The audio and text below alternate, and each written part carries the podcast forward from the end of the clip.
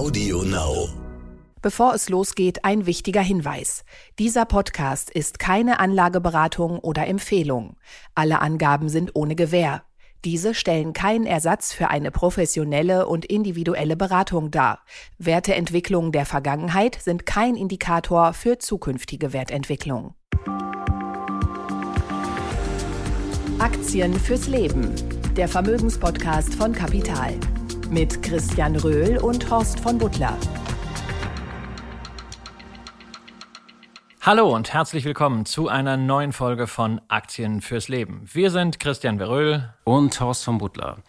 Ja, es gab übrigens auch Anmerkungen für unseren Podcast, Christian, äh, dass wir manchmal vielleicht hier und da ein bisschen mehr erklären sollen. Ähm, wir sind sehr schnell unterwegs. Das liegt daran, weil wir beide schnell sprechen. Wir hüpfen dann so von KGV zu KGV. Wir nehmen uns das natürlich zu Herzen. Wir werden hier und da mal auch einen Begriff erklären und äh, ja, unsere Themen heute sind, wir schauen natürlich auf die historische Zinswende der EZB und noch mal ein bisschen auf die hohe Inflation. Dann widmen wir uns einem Konsumgüterkonzern, und zwar Unilever, wo sich ein prominenter Gast sowohl als Aktionär, aber auch inzwischen im Verwaltungsrat bereit gemacht hat, und worauf schauen wir noch? Und wir schauen auf Apple, die größte Börsenfirma der westlichen Welt, wo die Frage ist, wird Apple zur Bank und was ist eigentlich mit dem sagenumwobenen iCar? Und ganz zum Schluss müssen wir natürlich noch auf die DWS schauen, die Fondtochter der Deutschen Bank. Die hatte Hauptversammlung und das war ein ziemlich merkwürdiges Ereignis. Ja, und ich habe in unseren Notizen schon ein bisschen gespickt, dass du durchaus kritisch mit Apple in Gericht, ins Gericht gehen wirst dabei. Und ich hatte überlegt, ob ich das aufstocken soll, äh, weil ich dachte, es ist wieder ein günstiger Kurs. Aber schauen wir mal, was dabei rauskommt. Das Ganze sehen. Ich wollte mit einer Geschichte anfangen. Äh, und zwar, äh, ich habe meinem Sohn das Thema Inflation erklärt. Wir waren neulich, der isst so gerne Sushi. Das klingt jetzt so ein bisschen verwöhnt, aber der isst einfach wahnsinnig gerne Sushi. Wir waren Sushi kaufen und es war dann wahnsinnig teuer geworden. Und dann fragt er, warum ist das so teuer geworden? Und dann habe ich ihm so erklärt, einfach, ähm, äh, wie Dinge teurer werden, dass zum Beispiel ähm, der, der Einkauf auch teurer ist oder die Lastwagen, das Benzin ist teurer, dann muss es da transportiert werden und dann werden die Preise erhöht. Und äh, naja, ich habe ihm versucht, so dachte ich, nutze die Gunst der Stunde und erkläre meinem äh, zwölfjährigen Sohn das Thema Inflation. Und äh, dann wollte ich ihn, ich wollte halt auch so ein bisschen den nächsten Schritt, was man dann machen kann als Mensch, wenn alles teurer wird. Und ich wollte so auf das Thema Sparen oder, oder dass man praktisch sein, mit, um sein Gehalt verhandelt, darauf wollte ich hinaus. Dann meinte ich, äh, erste Frage, was kann man denn tun, wenn alles teurer wird? Dann meinte er, im Lotto spielen. Aber dann hat er schon gemerkt, äh, okay, das war keine so gute Idee. Hat er, hat er selbst gemerkt, das ist sehr unwahrscheinlich, dass man so der Inflation äh, entkommen kann. Dann sagte er tatsächlich, härter arbeiten meinte ich genau. Du kannst zum Beispiel auch zu deinem Arbeitgeber gehen und ein höhere, höheres Gehalt fordern, wenn alles 10% teurer wird. Also Papa, mehr Taschengeld. Genau. Das hat er nicht gesagt. Und dann meinte ich so, aber es gibt noch eine dritte Möglichkeit. Und dann überlegt er ganz kurz und dann sagt er, investieren. Und dann meinte ich, es ist nicht ausgedacht, die Geschichte. Er sagte wirklich das Wort investieren. Ich glaube, irgendwie muss er mal in unseren Podcast reingehört haben. Und da ist da, glaube ich, genau das, was wir hier predigen. Natürlich kann man nicht die Inflation damit bekämpfen, aber wenn man klug investiert, kann man ein Vermögen aufbauen. Naja, und das, mein zwölfjähriger Sohn sagt investieren äh, in schwierigen Zeiten, das ist doch eigentlich genau, damit liegt da doch die Stimmung für unseren Podcast, oder? Ja, und er sollte hoffentlich das auch an der Schule erzählen. Aber es ist interessant, dass man ja gerade an solchen alltäglichen Erlebnissen immer diese Inflation ganz gut merkt. Und es ist ja auch schon länger ein Thema. Äh, man durfte nur lange Zeit nicht wirklich über Inflation sprechen. Und ich habe da auch so eine Begebenheit aus dem privaten Leben. Ich äh, esse sehr, sehr gerne hier in Berlin das Kraftbrotbrötchen von von Bäcker Wiedemann, ausdrücklich keine Werbung. Und das habe ich mir jeden Morgen, Morgen geholt und irgendwann dachte ich, oh, ist das jetzt schon wieder teurer geworden? Das war 2017, habe dazu einen Tweet gemacht. Ja, und irgendwann habe ich dann angefangen, diese Preiserhöhungen in Tweets nachzuvollziehen seit 2017. Tja, jetzt haben wir 2022 und gerade letzte Woche gab es wieder eine Preiserhöhung. Übrigens die zweite schon dieses Jahr. Der Kraftprotz, der kostete zuvor 0,95, also 95 Cent. Jetzt kostet er 99 Cent. Das sind also nochmal wieder viereinhalb Prozent drauf. Die magische Marke von einem Euro will Hast man du noch diesen nicht Chart treffen. hier gebaut? Äh, den Diesen- können Sie nicht sehen, liebe Hörerinnen und Hörer, aber ich sehe hier so einen Chart. Also das, der steht neben dem Unilever-Chart, worauf wir gleich, gleich kommen äh, werden. Hast du das selbst gebaut? Ja, ja, das habe ich, das habe ich selbst gebaut und das gibt's auch bei mir auf Twitter, auf LinkedIn, auf Instagram, äh, auf äh, Facebook, äh, einfach um das nachzuvollziehen, weil seit 2017 bis heute ist das schon interessant, denn dieser Kraftprotz hat sich um 25 Prozent verteuert und das Frühstücksbrötchen, das ist halt einfach mal so ein Thema, wo Inflation greifbar wird für jeden und da kann man mal gucken, hat man es denn auch geschafft, seine Einnahmen um 25 Prozent entsprechend zu ja, Natürlich nicht, ne? Ja, ja, und dann die Frage, Was ist mit dem Investieren? Also nur mal zum Vergleich. Zunächst mal der Verbraucherpreisindex des Statistischen Bundesamtes ist um 15 Prozent gestiegen. Jetzt soll aber bitte keiner sagen, hey, das sind äh, die, die bösen Bäcker, die hier so gierig sind, weil wir wollen nicht vergessen, was zum Beispiel mit Weizen passiert ist. Ja, der äh, GSCI Wheat Index ist um 165 Prozent geklettert in dieser Zeit seit 2017 und die Energiepreise gemessen am Energy Index um 129 Prozent. Da hat sich eine Menge getan. Frage ist, können wir Inflation durch Investieren entkommen? Und da kann man für die Vergangenheit wohlgemerkt sagen, nun ja, es hat geklappt. Nicht mit dem DAX. Der ist nämlich nur um 19 Prozent gestiegen. Aber der MSCI World ETF, den ja ganz viele von unseren Zuhörerinnen und Zuhörern im Depot als Basisinvestment haben, der hat in Euro 67 Prozent zugelegt. Und damit hätte man also die Kraftprotz-Inflation ausschalten können. Also das ist doch ein ganz schönes Bild bei den Brötchen ist es übrigens auch so, äh, da sind viele Brötchen über 1 Euro inzwischen. Das ist mir so aufgefallen. Also du hast ja immer so diese Brötchen 50 Cent, 60 Cent, 70 Cent. Ich habe inzwischen so eine Spanne bei meinem Bäcker zwischen 90 Cent und 1,20 Euro. Und das ist so, ja, da weckt sich auch der Geiz in mir. Aber kommen wir vielleicht nochmal auf das Thema äh, Inflation. Das waren ja die Daten äh, aus den USA, die vergangene Woche die Märkte geschockt haben. Am Freitag, dass die Inflation dort höher ist. Hier aber wirklich nochmal mein Hinweis, die Inflation müssen wir wirklich auch in den kommenden Wochen, Monaten immer trennen, die amerikanische Inflation von der Inflationsdebatte in Europa. Das ist wirklich ganz wichtig. Also die Amerikaner haben eine, eine Inflation, die einfach, ähm, da gab es ja diese Warnungen von Larry Summers, dem ehemaligen Finanzminister. Äh, die Janet Yellen, die jetzige Finanzministerin, hat auch gesagt, sie habe sich geirrt. Also die, die waren noch in einer expansive Phase, haben da drauf noch Billionen an Konjunkturpaketen ja draufgepackt und natürlich sind da auch die Energiepreise ein Problem, aber sie, sie ist auch ein gutes Stück Haus gemacht. Und das ist hier in Europa anders. Und ich glaube, das ist ganz wichtig, einfach, dass wir das immer trennen, weil Inflation wird ja so erschlagend immer als ein Thema gesehen, was, was so alle betrifft. Wir haben in Europa, äh, wenn man das rausrechnet, die Energiepreise eine andere Inflation. Aber was wir eben auch haben, wir haben jetzt eine Zentralbank, die gesagt hat, ja, sie hat eine Zinswende eingeleitet, eine historische. Das erste Mal nach elf Jahren ähm, hat sie angekündigt, zum einen erstmal, sie wird die Anleihenzukäufe, Zukäufe ganz wichtig, nicht die Zukäufe, also es bleibt, der Bestand von 4,4 Billionen bleibt ja erhalten. Die wird sie stoppen äh, Ende Juni und dann im Juli die Zinsen erheben und dann im September, und deswegen haben die Märkte auch heftiger reagiert, der Euro ging ja auch runter, äh, nochmal um einen halben Prozentpunkt haben sie in Aussicht gestellt. Und das Interessante fand ich, die Metapher. Ist sie dir eigentlich auch aufgefallen? Also Christine Lagarde hat gesagt, es ist kein Schritt, es ist eine Reise. Ich musste sofort und das ist ja fast wieder poetisch. An, an Niklas Östberg denken, der ja auch die Reise ja, von Delivery. Alle reisen im Moment, ne? Also in unsicheren Zeiten, alle wollen auf Reisen gehen. Ja, ja, und also der Eurochart, der ist jetzt noch nicht ganz so schlimm wie der Aktienchart von Delivery Hero, aber man sieht natürlich äh, schon einen immensen Glaubwürdigkeitsverlust ja. der EZB. Ja, du und hast das Ziel ist vor allem unklar bei dieser Reise. Genau, und du hast es, an, du hast es angesprochen, wir haben eine andere Art von Inflation. Ich finde es auch immer spannend, dass äh, die Volkswirte dann sagen, ja, wir messen die Kerninflation ohne Nahrungsmittel, ohne Energiepreise. Das mag ja alles das sein. Das betrifft aber die Leute. Ja, genau. Das ist das, was die Leute betrifft und das kann man dann nicht rausrechnen, weil das ist das, wo auch am Ende der soziale Sprengstoff äh, herauskommt. Und äh, was, was ich bei dieser ganzen Zinsdiskussion schon interessant finde, normalerweise denkt man immer, dass eine Zentralbank äh, die Märkte in irgendeine Richtung treibt. Aber wir sehen es ja hier, dass es eigentlich genau umgekehrt ist. Äh, dass nämlich Sie ist getriebener. E genau, die EZB macht jetzt das, was an den Märkten schon vorweggenommen genommen wurde.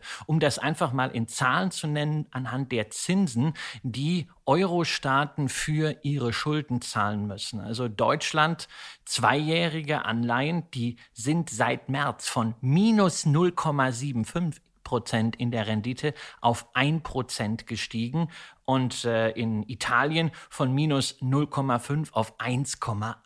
Ja, dann, wenn wir die Zehnjährigen nehmen, in Deutschland von minus 0,25 auf 1,5 und in Italien von 0,5 auf 3,9. So, und das ist die Situation, wo wir schon einen deutlichen Zinsanstieg sehr steil in sehr kurzer Zeit hatten, wo die EZB sagt, hm, jetzt müssen wir aber mal was machen, um zumindest einen Rest der Glaubwürdigkeit zu sichern. Denn dass man die Art von Inflation, die ja am Energiebereich nicht zuletzt induziert ist durch die russische Invasion in der Ukraine zu bekämpfen, dafür reichen Zinsanhebungen natürlich nicht. Nein, und da sollte man sich auch keinen Illusionen irgendwie hingeben, dass durch diese Zinsschritte äh, auch nicht, hätte man jetzt so 0,5 oder 0,75 gemacht. Ähm, äh, also jetzt, also äh, was ja Radikale gefordert haben. Man hätte die Energiepreise nicht bekämpft, weil die eine andere Ursache haben, die hohen Energiepreise. Das liegt einfach an diesem Krieg. Ich finde interessant noch eine Zahl, die EZB reiht sich ja damit ein in einen globalen Trend. Ähm, es gibt eine Phase, eigentlich, das ist ja nicht nur die EZB oder die FED, sondern es ist eigentlich die Phase der größten Straffung der Geldpolitik seit zwei Jahrzehnten weltweit. Die Financial Times hatte eine Analyse veröffentlicht, dass allein in den vergangenen drei Monaten mehr als 60 Erhöhungen von Leitzinsen angekündigt wurden. Und ich finde nochmal bemerkenswert, wir haben uns ja alle so die, das vergangene Jahrzehnt gefragt, wann endet eigentlich dieser Ausnahmezustand im Geldsystem? Also das war ja kein guter Zustand, dass Notenbanken weltweit Staatsanleihen aufkaufen äh, in Milliarden und zum Schluss Billionenhöhe und auch Negativzinsen sind eigentlich kein guter Zustand. Weswegen wehre ich mich auch gegen das Wort Zinsangst, weil vor Zinsen sollte man keine Ängste haben. Aber was wir, glaube ich, nicht, was keiner erwartet hat, also der endet jetzt langsam, Sommer 2022, das ist die Antwort. Aber was keiner ahnen konnte, dass der Ausnahmezustand eigentlich in einem ganz anderen Ausnahmezustand ändert. Das haben wir nicht antizipiert. Und zwar in einer Phase, wo wirklich ein Krieg in Europa tobt und wir eine Rohstoff- und Energiekrise haben. Einmal einerseits sozusagen schon ausgelöst ja durch die globale Pandemie. Also es gab angespannte Lieferketten und dann nochmal verstärkt durch diesen Krieg. Und ähm, ich finde ja dieses Whatever Takes und auch was die da jetzt beendet haben, das war für mich ja schon wie so ein fernes Echo, so ein Spektakel aus einer, einer versunkenen Zeit, äh, dass man eigentlich schon eine vergangene Krise bekämpfen hat und zwischen diesem Ziel 2 und, und Real 8, also weißt du, was man das Spektakel, es war einfach vorbei. Also das, was, die, was wir beendet haben, dieses Whatever Takes von Mario Draghi, das scheint unheimlich lange her. Und deswegen ist es jetzt gut, dass wir in diese nächste Phase gehen. Aber die Wirkungen werden eben, glaube ich, jetzt nicht äh, schnell sein. Und ich wollte noch ganz kurz zum Schluss auf ein anderes Thema eingehen, und zwar eine Studie der Deutschen Bank, weil du hast Italien erwähnt. Und viele fragen sich jetzt ja eigentlich, naja, diese zehn Jahre, haben eigentlich die Staaten diese Phase genutzt? Wir erinnern uns, warum hat die EZB das eigentlich nochmal gemacht? Sie wollte den Staaten damals Zeit kaufen, dass die ihre Staatsfinanzen in Ordnung bringen und ihre Haushalte sanieren. So, und jetzt haben sie gesagt, okay, es ist ein differenzierter Schluss. In der Tat ist es so, dass mit Ausnahme von Deutschland und Irland in den vergangenen zehn Jahren kein Land die Schuldenquote gesenkt hat. Sind überall gestiegen. Kann man sagen, okay, da ist auch einiges dazwischen gekommen, unter anderem eben, wie gesagt, eine globale Pandemie. Aber ein Großteil der Länder war in der Lage, immerhin die Zinskosten im Verhältnis zur Wirtschaftsleistung deutlich zu senken. Und äh, viele Länder haben auch die lockere Geldpolitik genutzt, um die Laufzeit ihrer ausstehenden Schulden zu verlängern. Das heißt, sie haben die Schulden einmal durchgetauscht, haben jetzt sehr billige, langlaufende Schulden. Ne? So, also die, die Österreicher haben Die 50-Jährige oder was? Die 100. Österreicher haben 100-jährige genau. Anleihen gegeben. Ja. Das ist natürlich für die Politik großartig. Ja? Du ja. zahlst irgendwie 1, fliegendes Prozent an Zinsen, musst dir aber über die Rückzahlung gar keine Gedanken machen. Und ganze Generationen von Politikern müssen daran nicht denken, ne? weil in, in 100 Jahren, das wissen wir alle nicht. Aber ich finde es ja schon interessant, dass man das überhaupt erwähnt, dass die Zinskosten gesunken sind. Ja, die Zinsen sind ja auch immer weiter runtergegangen. Deswegen finde ich ja bei Zinsen immer ganz interessant, wenn wir uns immer noch die Standardlaufzeit anschauen über zehn Jahre. Ähm, wie verändert sich das eigentlich, wenn so eine zehnjährige Anleihe fällig wird und die dann vom Staat refinanziert werden muss? Und da sehen wir interessante Entwicklungen. Die Amerikaner müssen inzwischen 200 Basispunkte, also zwei Prozentpunkte mehr zahlen auf ihre Schulden als vor zehn Jahren, während wir in Italien beispielsweise nach wie vor 200 Basispunkte weniger haben. Das heißt, wir haben zwar jetzt einen Zinsanstieg, aber wenn die Italiener alte 10-Jahres-Anleihen durch neue 10-Jahres-Anleihen ablösen, dann machen sie noch immer ein ganz gutes Geschäft. Die Bundesrepublik Deutschland übrigens macht kein Geschäft mehr, denn da sind wir jetzt etwas über der Nulllinie. Das heißt, die Zinsen sind etwas höher als vor zehn Jahren und Christian Lindner muss jetzt mehr für die Schulden bezahlen. wo man natürlich sich auch fragen kann, ist diese Zwischenzeit wirklich genutzt worden? Wenn schon nicht zum Schuldenabbau, hat man dann wenigstens mit dem billigen Geld etwas gemacht? mein Eindruck ist immer, Leider hat man diese Chance verpasst. Ganz kurz noch nur zu, Ita zu, Italien. Da kommen Sie schon zu dem Schluss, diese Studie. Äh, die Deutsche Bank spricht da von kritischen Coupons. Es kann, äh, es kann sein, dass einige Länder in Europa wieder mehr Zinsen bieten müssen. Und dann könnte die Zinslast bis 2025 wieder auf die alte Last von 2011 steigen. Ähm, aber die Frage ist jetzt ja, was bedeutet das eigentlich für uns als private Anleger? Das ist doch das Entscheidende. Diese ganze Gemengelage, über die wir jetzt gesprochen haben, also die steigenden Zinsen. Das heißt für viele erstmal, sie müssen vielleicht hoff hoffentlich in wenigen Monaten keine Negativzinsen mehr zahlen. Das ist die erste wichtige Nachricht für viele, die Geld parken wollen. Und äh, vielleicht gibt es sogar ein bisschen Tagesgeldzinsen wieder. Äh, und da Menschen ja auf nominale Zinsen gucken und nicht auf die realen Zinsen, gucken sie dann wahrscheinlich auf die 0,25 äh, Prozent und nicht sozusagen auf die, auf die Inflation. ähm, aber so, aber das ist jetzt sozusagen nur das fürs Geld parken, dass man nicht mehr das Gefühl hat, man muss eine Strafgebühr zahlen. Das Gefühl, das ist, ja. das ist richtig. Aber es ist wichtig. Aber das Gefühl ist wahnsinnig wichtig. Aber wir haben ja weiterhin eine Inflation, die deutlich höher ist als die Zinsen. Genau. Egal, wo du dich jetzt auf der Zinskurve raus. bewegst. Das heißt, du hast nach wie vor negative Realzinsen, was übrigens dann auch bedeutet, ähm, dass Schulden auch natürlich entwertet werden. Deswegen, Ray Dalio hat ja in seinem Interview im Spiegel darauf hingewiesen, das sind schon ein Übrigens bisschen. Lesetipp, ne? Wobei er ist auch so düster, ne? Bürgerkrieg in den USA. Die sind alle so düster. Ja, er ist so düster, aber also er wird dann ja auch gefragt, was, was soll man mit dem Geld denn äh, machen? Und dann sagt er dasselbe, was wir hier auch schon mehrfach immer ja, wieder gesagt haben. Breit, breit diversifizieren, Fokus auf Inflationsanleihen, auf Sachwerte, sprich Aktien und äh, auf Gold und Immobilien. Ja, aber es sind natürlich auch ein bisschen Krokodilskränen von der Politik. Ja, aber es ist ganz schlimm, Inflation und so weiter. Aber letztendlich ist Inflation ja der einzige Weg, wie Staaten und übrigens auch teilweise Unternehmen und Privatleute von diesen Schulden jemals runterkommen, wenn man nicht eine Pleite offiziell erklären möchte. Und eins ist natürlich noch wichtig für all diejenigen, die Anleihen jetzt im Portfolio haben. Steigende Zinsen bedeuten, dass die Kurswerte von Anleihen fallen. Und zwar, je länger die Laufzeit ist, umso stärker ist natürlich dieser Hebel nach unten. Insofern, wenn man die klassische 60-40 Aktien-Anleihen-Strategie hat, darf man sich nicht wundern, wenn das momentan, und das ist auch wieder eine neue Art von Zeitenwende, nicht hält. Denn in allen anderen Krisensituationen haben wir gesehen, dass dann Anleihen eben Verluste, die man temporär am Aktienmarkt gemacht hat, eingedämmt wurden. Und genau das ist eben nicht mehr der Fall. Also, kleiner äh, Lesetipp, Ray Dalio, einer der großen Hedgefondsmanager, er hat auch ein Buch geschrieben, das war, glaube ich, der Anlass, dass er ein Interview gegeben hat. Aber er ist sehr düster. Kommen wir aber tatsächlich jetzt zu unserem nächsten Thema, und zwar Unilever. The Trend is your friend. Ja, äh, bei Unilever ist auch ein äh, großer Name und bekannter Name äh, Nelson äh, Pelz. Das ist ein sogenannter aktivistischer Investor, vielleicht ganz kurz erklärt. Das sind Investoren, die sich meistens ja, sie sichern sich oft nur ein bis zwei Prozent an einem Unternehmen mit dem Ziel, dann auf die Unternehmenspolitik äh, äh, einzuwirken, weil sie mit der Strategie unzufrieden sind. Sie setzen das Management unter Druck. Und äh, ja, das sind inzwischen ganze äh, wirkliche Heldengeschichten. Er ist einer davon. Er ist äh, vor allem in der Konsumgüterbranche kein Unbekannter. Und er hat so ein bisschen von außen gestänkert und ähm, hat sich jetzt äh, praktisch, ich glaube, er hat anderthalb Prozent und hat sich jetzt da einen Sitz im Board gesichert. Ich fand ganz schön, in der FT stand ein Satz, because it's better to be inside the tent pissing out than outside the tent pissing in.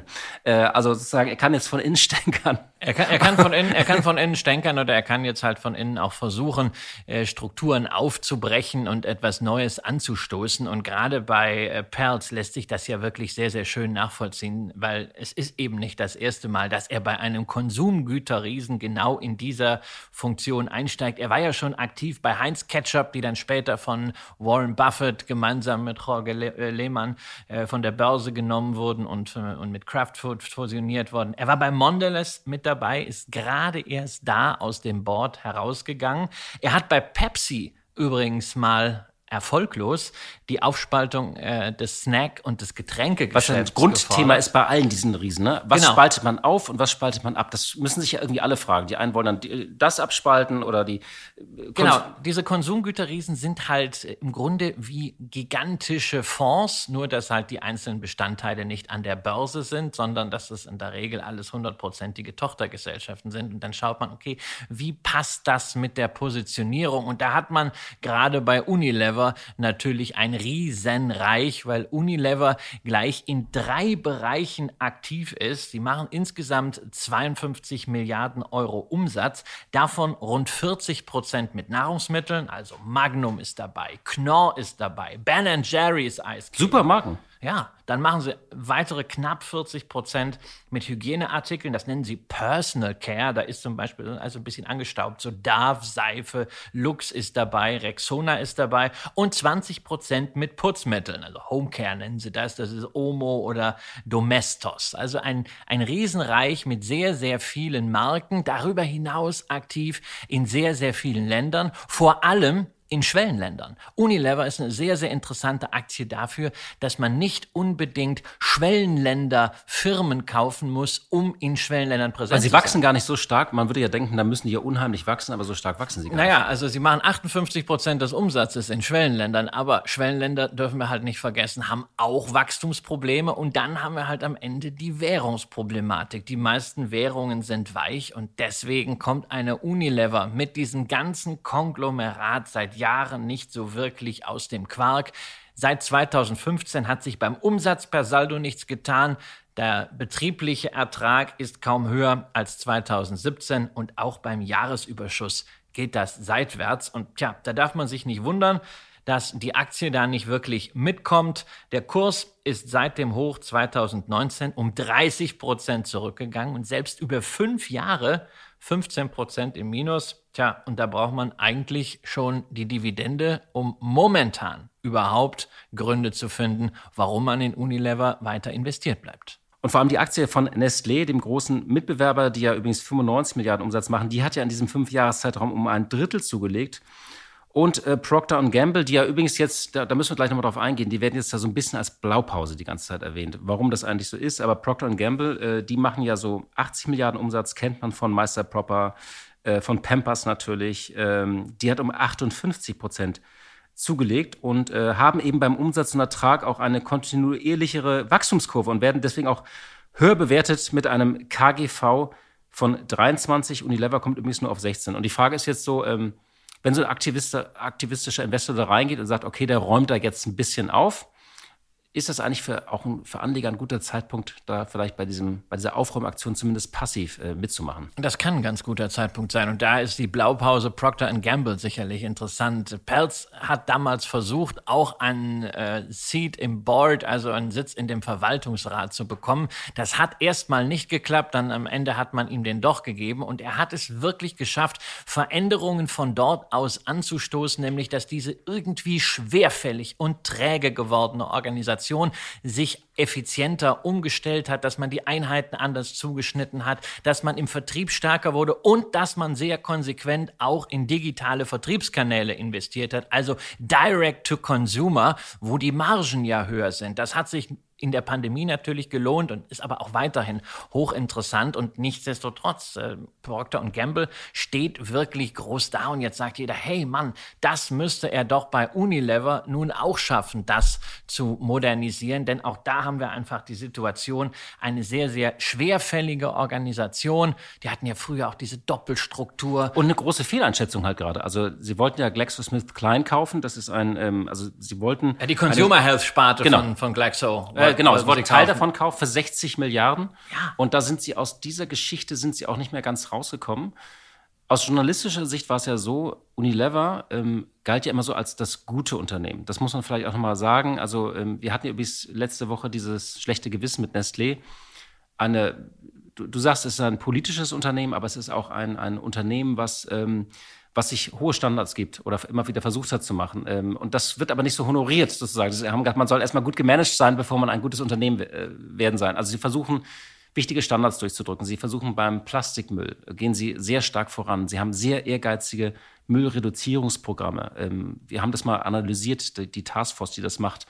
Also ich glaube, wem das wichtig ist, äh, dieses ESG, der ist da bei Unilever schon gut aufgehoben. Ja, aber das ist eben nicht alles. Nicht? Man hat halt den Eindruck, dass sie sich manchmal dann auch ein bisschen verrennen oder verzetteln, wie bei Ben Jerry's im letzten Jahr, wo es dann äh, darum ging, dass man plötzlich kein Eis mehr in den israelischen Siedlungen im Westjordanland verkaufen wollte.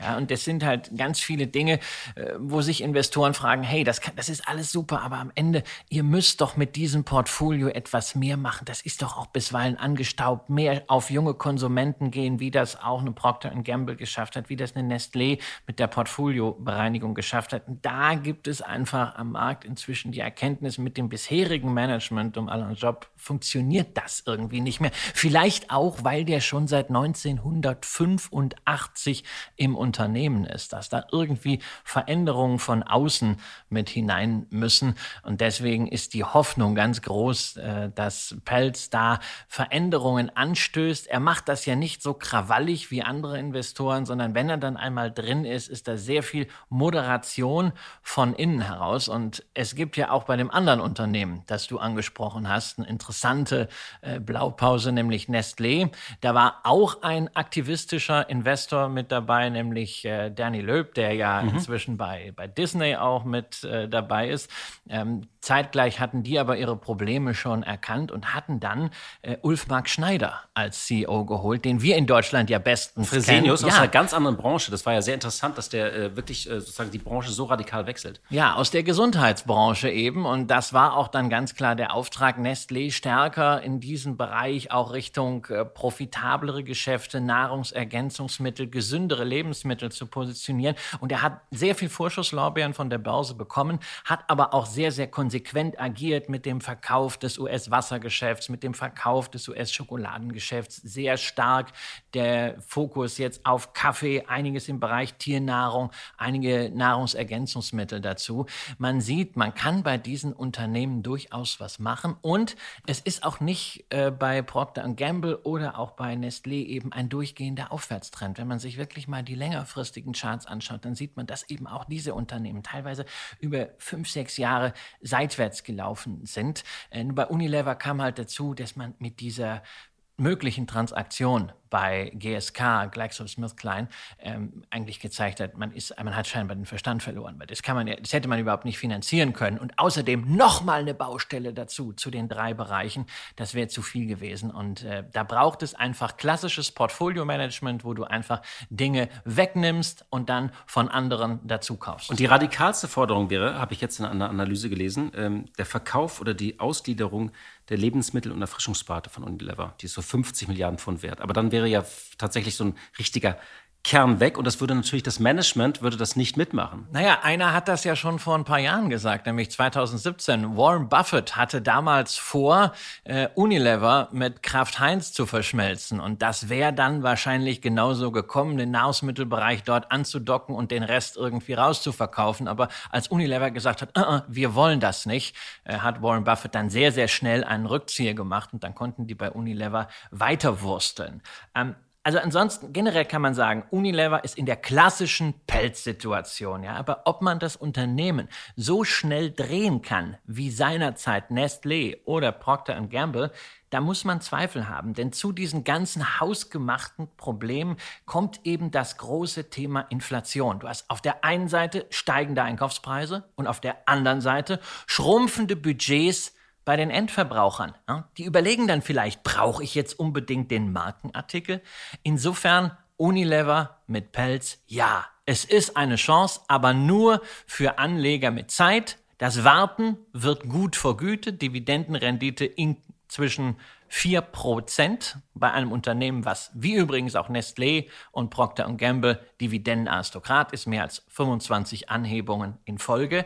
Aber bitte, bitte, gerade in dem Bereich breit aufstellen, auch hier. Und vor allem die erste Liga kaufen im Consumer-Bereich, nicht? Das äh, ja, ist ja also, also dieses, äh, wir hatten jetzt ja Nestlé, Coca-Cola, äh, L'Oreal, wir haben, hatten Sie jetzt ja erwähnt, man sollte, glaube ich, im Consumer-Bereich ähm, nicht so in, in, in Problemunternehmen äh, reingehen, sondern wirklich die erste Liga kaufen und einen langen Atem mitbringen halt. Ja, vor allen Dingen nicht nur in Problemunternehmen. Ja, also es sollte ein ordentlicher Mix sein. Und wenn du dann sagst, okay, ich habe eine Unilever, dann ist es natürlich ganz gut, wenn du auch eine Nestlé hast, wenn du eine Pepsi hast, die sehr gut dasteht. Eine Coca-Cola hat auch einen tollen Wandel durchgemacht. Ja, und wenn man dann sagt, okay, ich möchte was in der zweiten Liga machen, da bitte dann breit streuen, einfach mal um so ein bisschen Name-Dropping zu machen. Wenn das interessant ist für unsere Zuhörerinnen und Zuhörer, können sie uns ja nochmal äh, eine E-Mail schreiben an aktienleben.kapital.de. Solche Namen wie eine Kellogg, wie eine Smucker, eine Campbell oder zum Beispiel, aber da sind wir auch wieder beim Thema Probleme, eine Danone. Ja, die habe ich, ähm, aber ich bin so nicht ganz happy. Ähm, ich habe ja. die mal irgendwann gekauft. Ich dachte auch, also ähm, die haben auch ein Problem mit ihrer Wassersparte. Und so. Also jedes dieser Unternehmen, wenn du dich da einliest, die haben irgendein Problem, wo es um eine Sparte geht, sollen sie die behalten oder, äh, oder abspalten. Und sie sind dann teilweise zu komplex, zu kompliziert.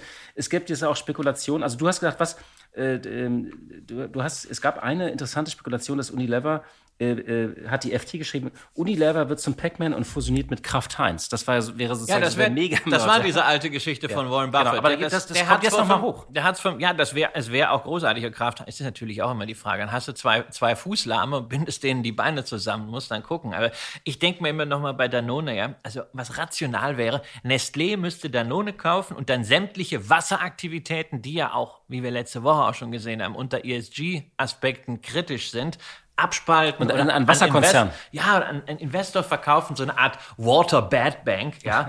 Aber man muss natürlich sagen, das ist ein unglaublich komplexer Deal. Weil, Kriegst in Frankreich auch nicht durch. Nein, Danone ist ja französisches Nationalheiligtum, einer der nationalen Champions. Pepsi hat ja schon mal die Fühler ausgestreckt, da gab es dann in Frankreich die Lex Danone. Und auch da soll diese strukturellen Themen, die Franzosen, die kennen sich dann alle von der École Polytechnique, der ENA, halten sehr gut zusammen. Ich weiß nicht, ob Nestlé sich das ans Bein binden will. Wahre Größe. Kommen wir zu unserem nächsten Rubrik und zum nächsten Unternehmen. Das ist nicht ganz so politisch und da geht es sicherlich nicht um Abspaltungen oder um Komplexität und zwar Apple. Ja, und Apple äh, ist ja eigentlich eine Aktie, die macht den meisten Menschen Freude. Sie ist äh, bei ganz vielen Menschen im, im, Portfolio inzwischen das, die größte Position. Das liegt einfach an dem Wertzuwachs in den vergangenen äh, Jahren. Und die hatte zwei interessante Nachrichten äh, letzte Woche. Ähm, das eine war, äh, ich kenne das äh, aus meinem, äh, wir haben als zweites Auto so einen so so einen kleinen Mini und da ist immer Apple CarPlay. Ähm, das, das verbindet sich immer automatisch. Das war übrigens, als ich ein Auto gekauft habe, da hat, er gefragt, ähm, was ist Ihnen wichtig? Und ich habe dann gesagt, ich möchte mich reinsetzen und dass ich mein App, mein, mein iPhone sofort verbindet mit dem Auto und ich das Display sehe. Meiner Frau war die Größe des Kofferraums wichtig. Und, äh, und deswegen hat, habt ihr ein Mini gekauft? Nein, wir haben, wir haben einen Volvo. Ich will jetzt nicht zu viel Markendropping machen, aber als Zweitwagen habe ich den Mini. Aber da brauchten wir keinen Platz. Da war mir nur Apple CarPlay wichtig. Ich brauche das einfach sofort. Ich will dann sofort meinen Podcast hören oder Spotify machen. Lange Rede, kurzer Sinn. Apple hat ja, den, äh, hat ja die Mobilität schon lange im Blick. Es gibt ja auch diese Gerüchte über ein eigenes Auto, was sie machen und ähm, dass, dass sie an einem eigenen, wirklich daran richtig forschen. Und jetzt wurde letzte Woche ähm, bisher ist es bloß so, CarPlay nutzt eine Minderheit der, der, der Menschen. Nicht? Ähm, und sie wollen praktisch stärker mit ihrer Software in den Bereich Mobilität rein. Das ist die große Angst, glaube ich, von, von den Autoherstellern. Ähm, vielleicht sollten, wären sie auch eine Sorge los, wenn man sich an, an, anschaut, was bei Volkswagen gerade los ist. Die kriegen es ja einfach nicht hin. Die haben es jetzt nochmal verschoben. Und es ist nichts Schlimmeres heute, glaube ich. Also ein Auto, was nicht fährt, ist, ist schlimm. Aber ein Auto, wo die Software äh, nicht funktioniert, ist eben inzwischen genauso schlimm. Ja, und äh, Porsche aus dem VW-Konzern soll ja einer der Modellkunden sein für diese Expansion von äh, Apple CarPlay. Und äh, Studien zeigen übrigens, du bist da nicht alleine. Also die Integration des Smartphones in die gesamte Autowelt ist für sehr, sehr viele Menschen ein entscheidendes Kaufargument. Und da sagen Hersteller dann, naja, also bevor das nicht funktioniert, machen wir es dann lieber mit Apple gleich äh, gemeinsam.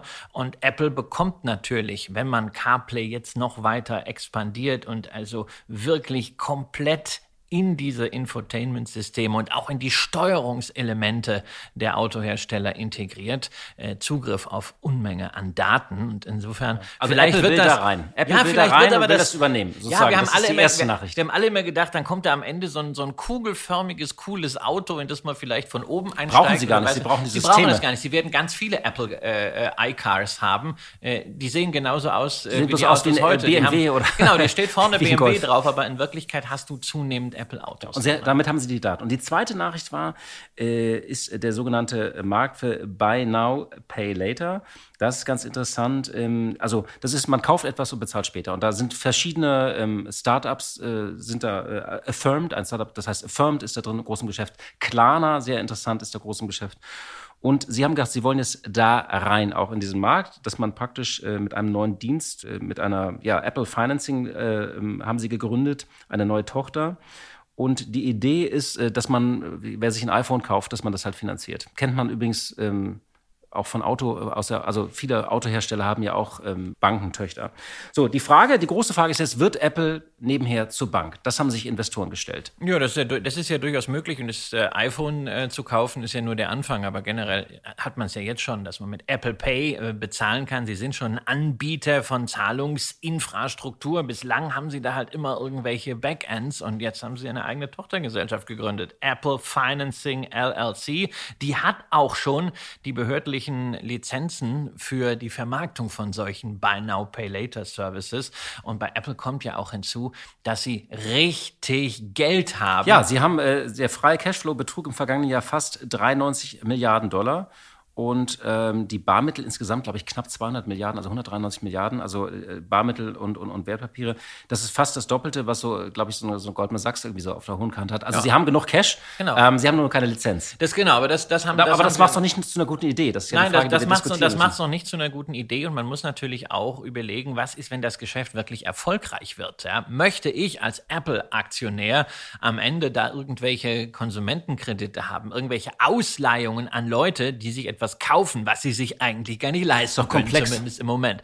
Das ist ein hochkomplexes Geschäft, aber da ist natürlich die Frage, ob Apple diese Verbind diese Ausreichungen dauerhaft auf dem eigenen Buch haben möchte. Oder wir haben das doch damals gesehen bei Subprime. Man macht daraus dann handliche Finanzprodukte. Nicht, dass wir eine iPhone-Subprime-Krise kriegen. Genau, und ein paar, Jahr, ein paar Jahre später entsteht auf diese Art und Weise die nächste Finanzkrise. Ähm, insofern, es zeigt aber auf jeden Fall, dass äh, zum Beispiel, du hast den Namen Klarna genannt, diese Startups jetzt auch operativ in einer Phase angegriffen werden, wo sie sowieso schon unter Druck sind. Klarna hat gerade 10 Prozent der Leute rausgeschmissen. Pip Klöckner hat gesagt, naja, eigentlich wären es 20 bis 30 Prozent, die fällig gewesen wären. Ähm, Ausgerechnet in der Phase hast du jetzt plötzlich Apple als Angreifer. Herzlichen Glückwunsch. Und wenn die dann vor allen Dingen erstmal im Finanzbereich Fuß gefasst haben, naja, mit den tiefen Taschen, da geht noch eine ganze Menge mehr. Und sie wollen praktisch beide in diese, also es sind zwei Nachrichten und beides Mal will Apple in ein Ökosystem rein. Das ist ja das Entscheidende. Und das kann Apple ja gut. Also Apple macht einerseits diese Geräte, andererseits haben sie immer ein eigenes Ökosystem gemacht. Das heißt, Apple will ja immer Herrschaft. Das ist ja schon wichtig. Apple will nicht irgendwie, sie wollen nicht Beifahrer sein, sie wollen im Driver Seat sein. So. Nun ist die Aktie aber tatsächlich, die dümpelt ja auch so. Also sie ist 25 Prozent unter dem Hoch. Ähm, und ähm, sie hat ja im Hardware-Bereich zwei große Herausforderungen. Einerseits das ewige Thema Lieferketten. iPhones werden ja von einem chinesischen Unternehmen produziert, von Foxconn. Da gab es neulich übrigens eine ganz kleine Nachricht, dass sie einen Teil der Produktion der iPads nach Vietnam verlagern. Also sie tun da so ein bisschen was. Aber natürlich ist Apple da sehr verwundbar, glaube ich, wenn das zwischen den USA und China eskalieren sollte. Das ist sozusagen die, die eine Herausforderung.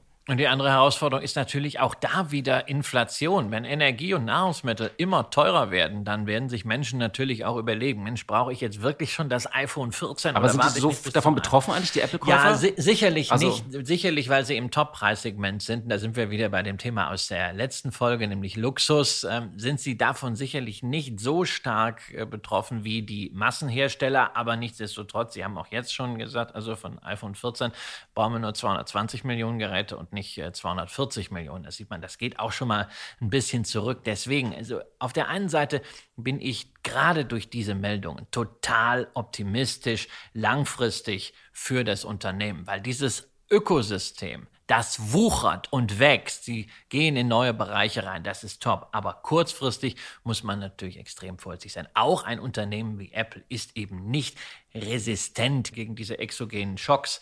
Und ich bin auch vorsichtig zu sagen, ja, KGV bei Apple 22 basierend auf den Gewinnschätzungen. Hey, das Jahr ist noch so lang, wir wissen gar nicht, was da alles kommt. Deswegen mache ich mal dickes Fragezeichen hinter diese Gewinnschätzung. Freue mich persönlich über die langfristige Perspektive, die intakt ist, die auch vielleicht Sparplananleger nutzen können, um kontinuierlich da weiter Oder alle, die um die Aktie herumschleichen. Es gibt ja ganz viele, die wie, wie bei Amazon oder bei Google gesagt haben, ich wollte die immer haben, ich habe es verpasst und ich kenne nur Freunde, die, die immer sich freuen über ihre große Position. Ist das vielleicht für die eine Gelegenheit, zumindest so einige zarte Positionen ja, aufzubauen? Ja, oder das Schöne ist ja, dass, weißt du, dass ein Sparplan für so eine Aktie auch überhaupt keinen Aufwand mehr macht. Ja, wenn man sagt, also ich würde jetzt eigentlich gerne 10.000 Euro in eine Apple packen, ja, dann sagt man halt, okay, ich mache das jetzt über die nächsten zwölf Monate, ja, 833 äh, Euro äh, jeden Monat, zack, und kann das, äh, kann das entsprechend aufbauen. Ist dann die Alternative zum Einzelinvestment, weil wir werden hier Volatilität drin haben.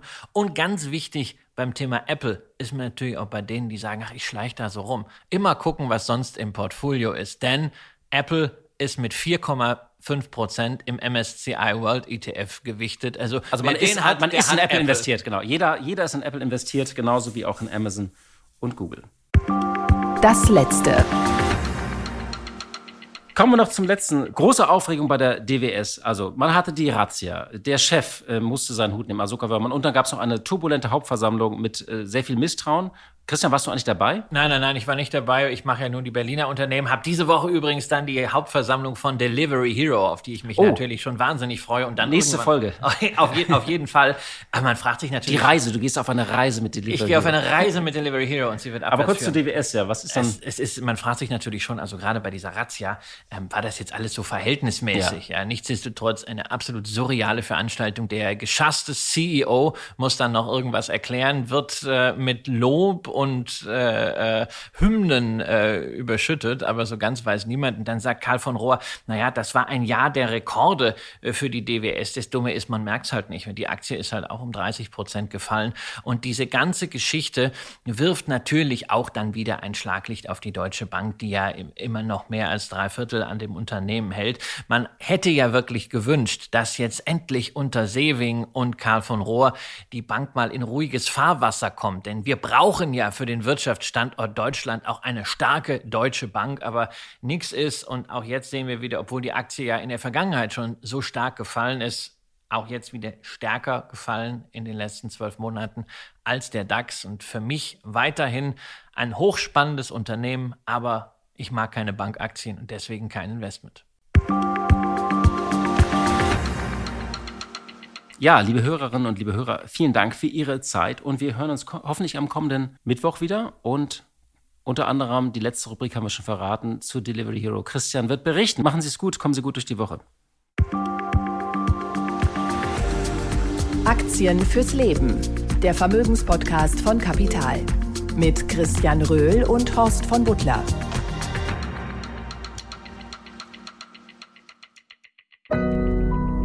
Audio Now.